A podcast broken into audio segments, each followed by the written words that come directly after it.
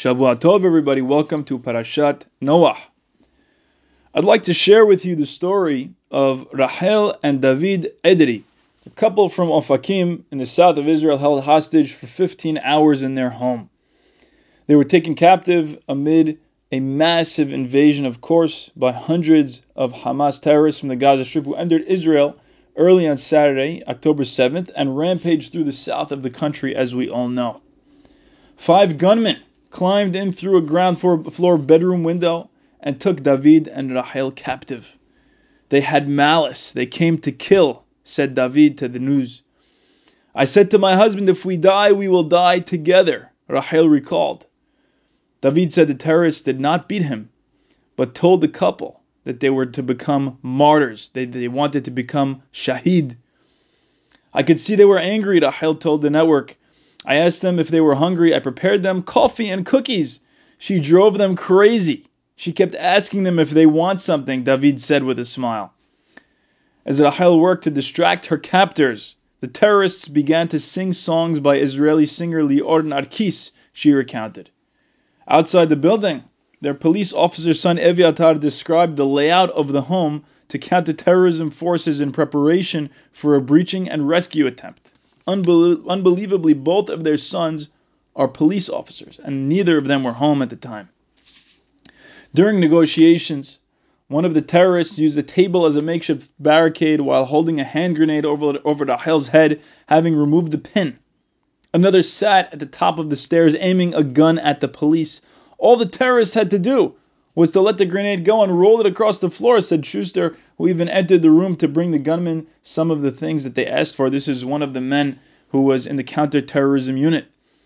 At one point, an officer asked one of the terrorists how many gunmen there were, and Rahel held up her hand to her face in a casual movement, fingers spread to indicate that there were five terrorists.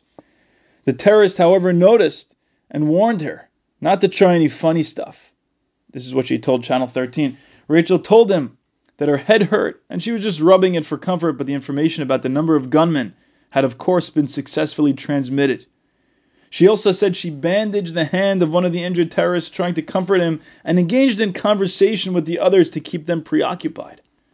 Finally, at 2:30 a.m., security forces moved in for a rescue attempt. As the operation began, Rachel said she could see security personnel approaching the home. We were very close to the terrorists, but we were saved. I thank God that I am alive. I could not believe it, she told Channel 12. I jumped onto my wife. Shots came over us right by my head. I don't know how I survived, David told the news. When an officer grabbed hold of my hand, I realized that I was freed.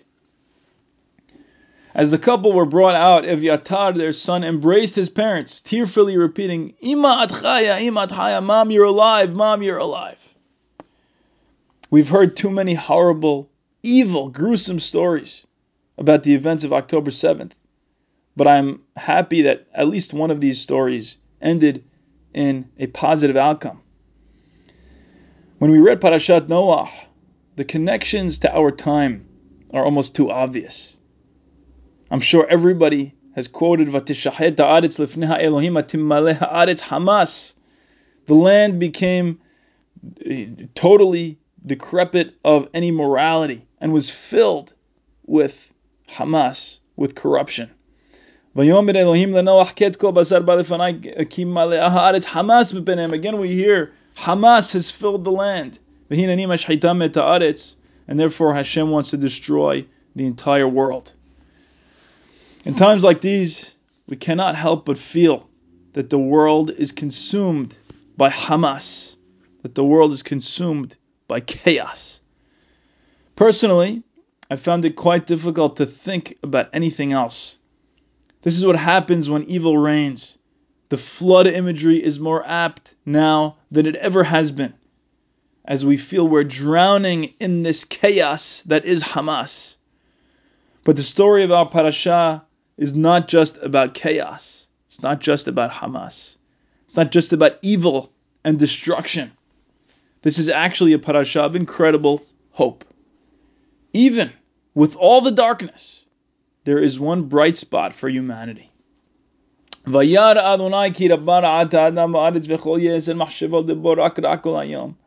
Initially, Hashem had sent to himself.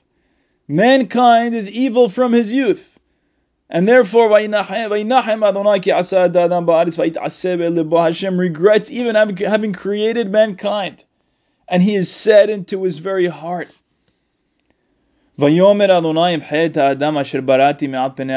says, you know what, I got to destroy this human experiment. This is what happens when evil is reigning.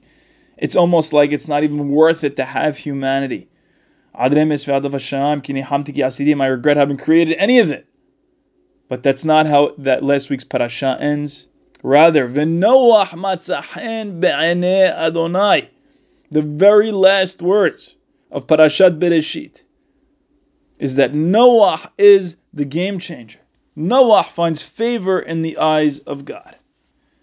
Amazingly, at the end of Parashat Noah, after all the events occur, we hear something very curious. Again, God is saying something to his own heart, just like at the end of Parashat Bereshit, before all these events. He says,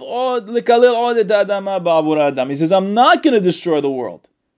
So, as opposed to last time, the reason for destroying the world, what's the reason not to destroy the world?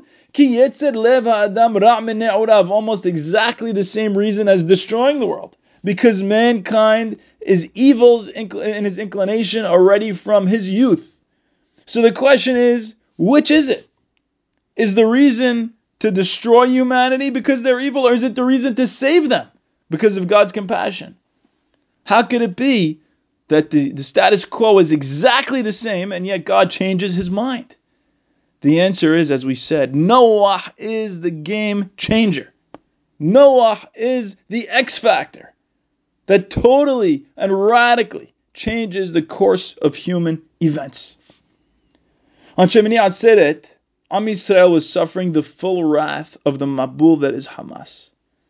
And we're still in the midst of this chaos, with only about four of around 230 hostages released safely. Our soldiers have, have now entered into a ground invasion that will take untold lives.